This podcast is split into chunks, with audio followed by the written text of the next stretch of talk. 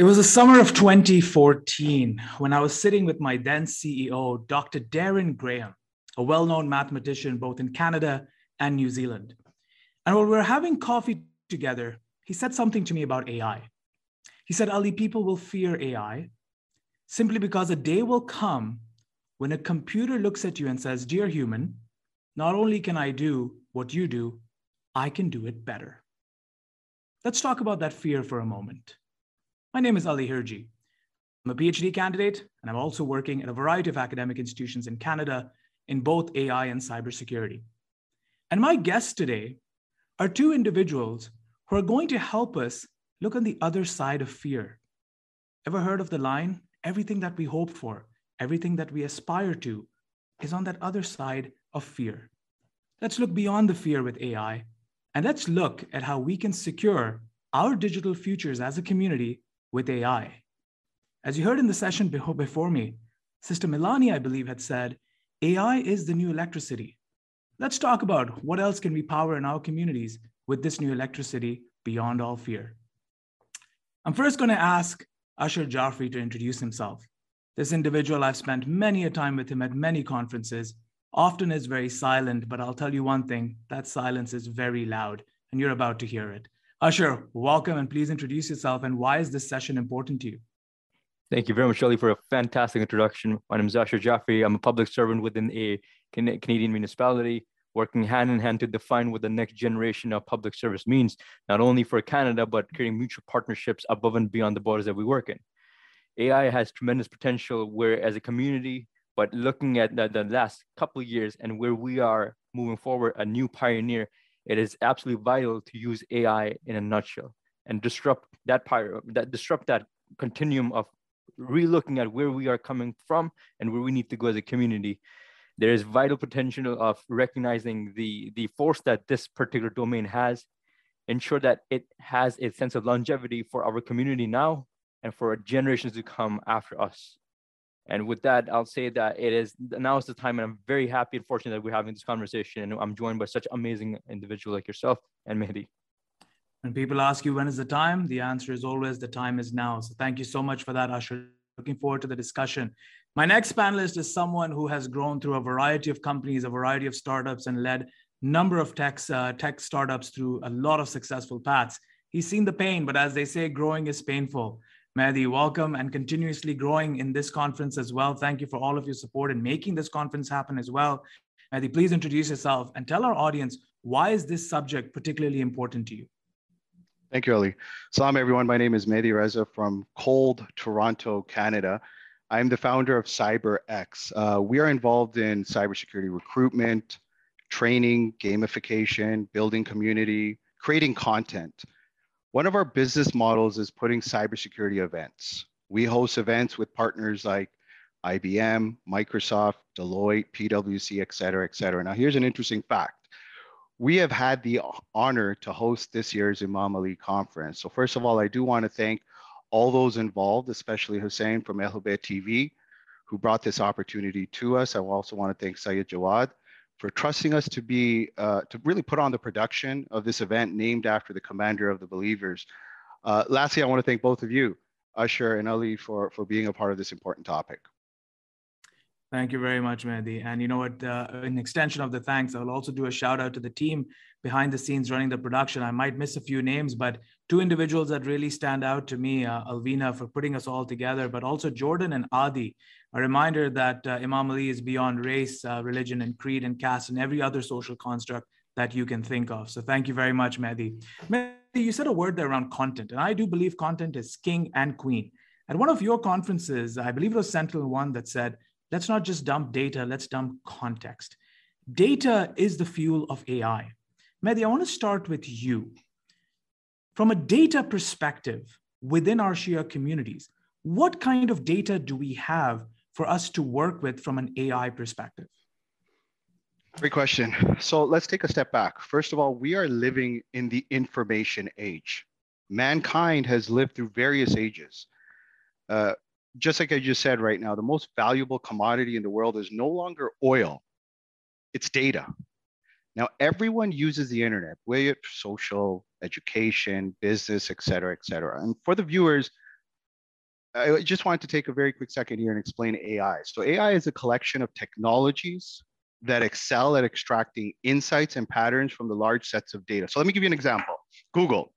Google has a collection of large sets of data. Today, I went on Google Trends and I typed up the word Imam Ali. Now you can see how many times it was searched, which country, what keywords, et cetera, et cetera. And by the way, on a side note, Ali and Asher, I, when I did the search this morning about Imam Ali, guess which place in the world searched the most about Imam Ali? North America. Baluchistan, surprisingly. Guess what city? Guess what city? Now, this is a geography class that I'm not ready for, Matt. You're putting me on the spot. Quetta. Quetta. So, you know, if you run a if you run a search, and again, this is all data, right? Collection of large sets of data all being put together. And an interesting thing, the search that they were looking for were quotations of Amir al-Mu'mineen. So this is just a simple tool to explore and give you a glimpse on how AI is used. Now, we as a community, as the lovers of Amir al-Mu'mineen, have to work together to start parsing publications such as writing, literature, online, video, text, audio, majlises, latmia, go on and on and on and on. Now, this technology exists and we have AI to really secure our digital future. And Ali, I'm going to say one more thing before I, I, I pass this on. The greatest treasure we have is Imam Ali. His hadiths, his battles, his du'as, his words exist in data on the internet. We need to take these precious pieces, bring them to a central repository to give the future generation access to the most valuable thing in the world right now, which is data. And to end it off, we have the best data in the world, and that is the name of Ali. Very interesting that you ended on that note. I see a comment on YouTube, one of the different places where you can watch this conference, where somebody says AI just needs L in the middle to become perfect. So good play. Wow. We'll put that wow. on a t-shirt Beautiful. at the end of the conference. Beautiful. Asher, let's work a little bit for the next two minutes with data. You take a very cultural look at AI as well. And you've been talking a lot about while growing up, let's say in the Middle East, in Pakistan, and even in Canada, of the libraries within the Imam Bargas, within the mosque that contain audio cassettes of majalises. For example, a good one you can take is Rashid Torabi, a well-known orator who's been studied by Michael Nijhawan uh, and numerous other scholars across North America. From your perspective, what's what do you think we should be doing with some of these pieces that even, for example, predate partition? That's a fantastic question. I think there's there's ample opportunity to really look at what we need to do to sustain and, and cultivate our culture when it comes to preserving knowledge that's stored in textbooks sitting in library shelves across the world, especially in the centers that we have here. Again, every time you go to a center, you have the option of buy, buying a particular book. But I go back to Mahdi's point there about the Google Trends and a person searching quotations from Ali, leveraging Google. Now, imagine all the text that is sitting in the shelves, gathering dust, press, clean every now and then, leveraging OCR, optical character recognition, making sure that those books, the newest version as well as the old, are published online in a central catalog and provides a validity of, hey, this is a score that the text that you're getting is A, authentic, is referenced against certain another uh, text references. And as soon as that model picks up, hey, these texts are coming from an authentic source, and a person looking at that can sit with a level of comfort saying not only I know the source is accurate, I can back up my factual statements by referring to the source, and it's all contained within the context of a digital era without taking a step into another building, making sure that we are far away from the, the time and eras where people would just go burn books down because these books are now digital. They are in that capacity and they become immortal. So there is tons and tons of opportunity to take not only text but the digital aspects of recorded conversation, majlises, sermons, supplications that have been, again, recited by well-known, absolutely phenomenal individuals like Rashid Torabi himself, and have them available to the next generation of individuals. Apply natural learning and translate that from, let's say, a native language from Urdu to English, Farsi, English, Arabic, English. Those things are available. We just need to tap on those resources and making them available to the next generation. I think you're absolutely right. And making such data available to the corpus of academia would be extremely important. You know, one thing that you mentioned during our pre uh, pre session chat was the possibility of taking, for example, some of the recitations and understanding the way in which language has evolved. Many of you have seen words like guru make it into the English language. Uh, other words slowly make it as well. And how does that transition happen? Looking and using an AI and NLP, for example, could allow us not only to contribute within our own communities, but also contribute to language as we understand it. So, Asher, thank you for that. Asher, there's something that you mentioned there about let's try something new. And Mahdi, nobody knows anything about trying anything new and innovating and being creative like you. There's no creativity or innovation without failure. One of the things that you've done in the recent past is you've made knowledge in AI more accessible. Can you tell us a little bit about those tabletop exercises you've started uh, rolling out? And why do you think things like that could be used, for example, in our Islamic schools, in our madrasas, or with our seniors? Mahdi? Yes, uh, great question. One of the challenges that I think we all face as parents is how do we get our children involved in, in education? And we know we have some great resources out there uh, that that are that are that are amazing. However, one of the things that we do here at CyberX is we build out cybersecurity games. So we gamify these the the education. So it's no longer where you're teaching; you're actually learning. There are ways that we can incorporate tools such as Unreal Engine and tools, for example, that we've built out and other organizations have built out, where we can teach children and adults through gamification. And we, what we're doing is really we're taking a little bit of AI, we're taking a little bit of data, we're smashing it together. Uh, we're getting the information that we need, we're parsing it together, and we're able to now efficiently and effectively educate based on the skill level. So I'll take a quick example. For example, let's say if you were to take the story of Amir al-Momineen and his birth, there's a, a, way that it's taught right now, which is you can turn on YouTube, you could read a book, you can et cetera, et cetera. And those are all great. And those are all very important we know our youths are into gaming. How do you bring that into uh, education? And there's ways and methodologies to do that. And, and this is something that we're definitely exploring. Very important. Our imams have always reminded us to teach us to learn. And I think that's what's happened is that as a result of doing lots of learning, lots of teaching, you yourself, I, I know you're very humble, you didn't mention, but you yourself have started teaching at Seneca College, if I'm not mistaken. And I think that's an important reminder as well. The more we involve ourselves with these technologies, the more we can also get involved in mainstream academia and start to share some of our knowledge. Asher, let's stay on this aspect because you know we've spoken a little bit about AI. I see one question that's come in about uh, one was about how do we secure data, but before that, there was a question on has there ever been, uh, or is anybody looking at building uh, a Shia setup in, in the metaverse? I think right now, uh, that question is something that we can come to. But Asher, I believe that blockchain would be an interesting discussion for us, perhaps for the next conference. Blockchain is mathematical proof that something happened, uh, and we can certainly bring up that discussion. But for now, there is nobody that I know of that is building within the within the metaverse. That is a bit of a different discussion. Um, I want to come back to you on security. You being an enterprise security, you've also been looking at how could we within our communities use some good cybersecurity AI practices, forecasting and prediction in very difficult political times, in times of Islamophobia, for example, how could we use security and AI to, let's say, boost the perimeter around our around our mosques, around the imam bargas? Asher, your perspective, please. I think that's a fantastic question. Building on Mahdi conversation, again, looking at how we preserve this cultural context and leverage the technology that we have on our hands. Every single center that we know has some sort of a digital footprint, whether that's a public website, their closed circuit uh, television system. There is a lens of physical security, but you can only amplify that with leveraging digital tools and technology, especially AI.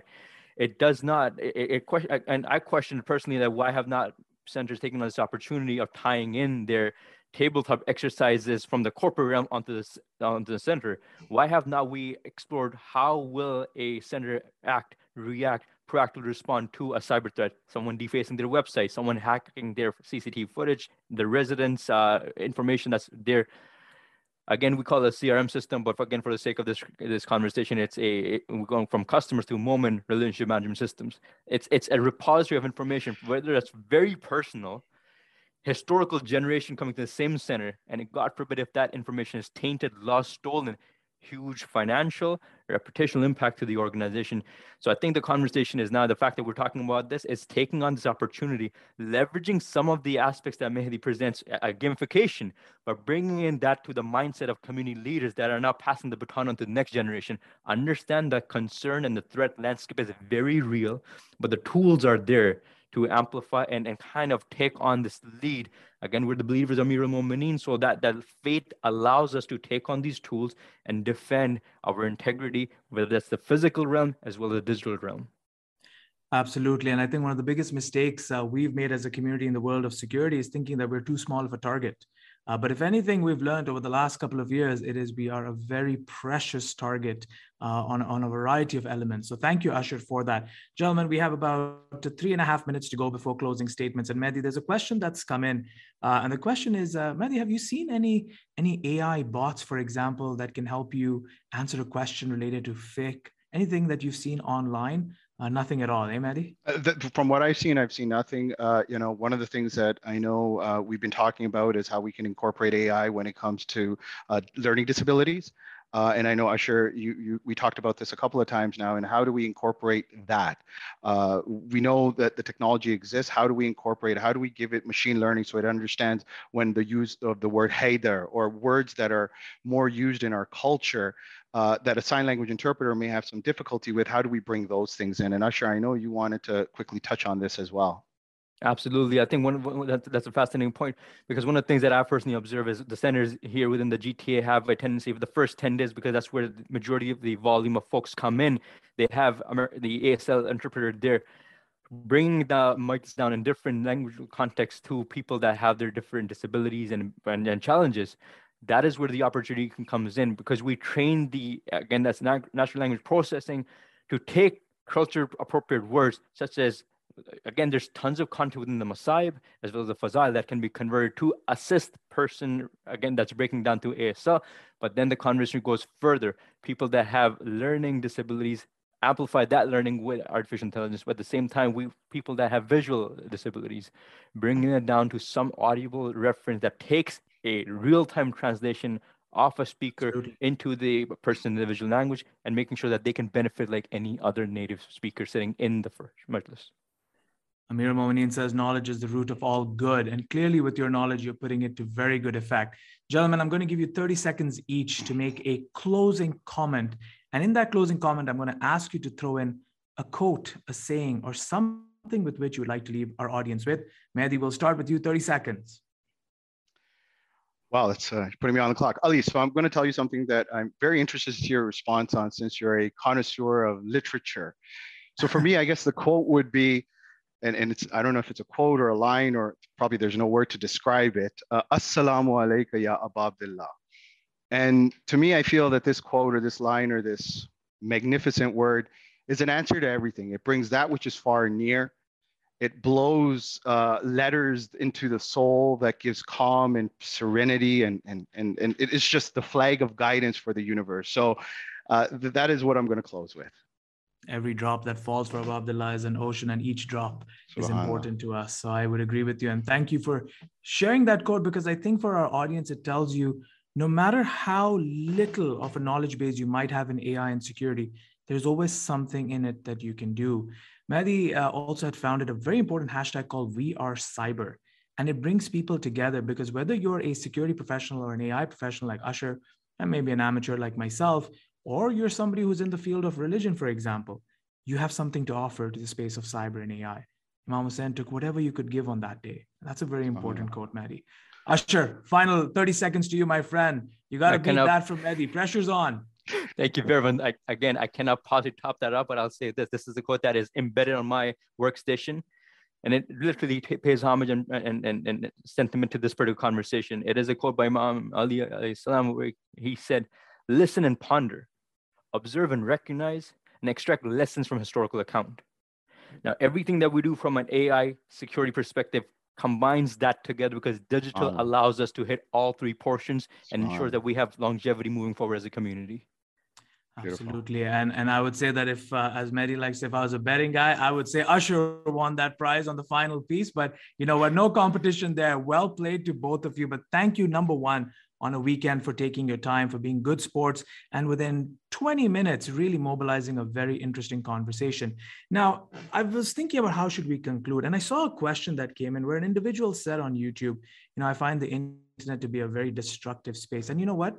I actually would agree with, agree with you from an AI perspective. Indulge me for my two rupees in my closing 30 seconds. I'll tell you one thing that many folks who work in the space of AI have probably heard of a term called singularity. And suddenly everyone seems to think that AI is all knowing, which is a very dangerous path. Many academics, for that matter, I would know, tend to think of themselves as being very omnipotent. But in the words of my mentor, who I always choke up when I remember him because I used to sit on my father's lap listening to his majalises, Allama Talib Johri.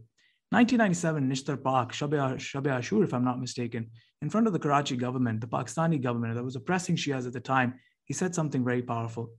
He said, What are you so in awe of your shaking wooden chairs? The only chair that matters is Wasiya Kursiyuhu Samawati wal Arz. The chair that is above the throne right there, where, in my humble opinion, we saw and found Ali and nobody else. I thank you all for taking the time for joining us. And I remind you of what Imam Ali said, where knowledge needs action. Let's all take action to secure our digital futures. Take care, everybody, and enjoy the next session. Mahdi Asher, you guys were pros. It was enjoyable having you. Likewise. Thank you very much.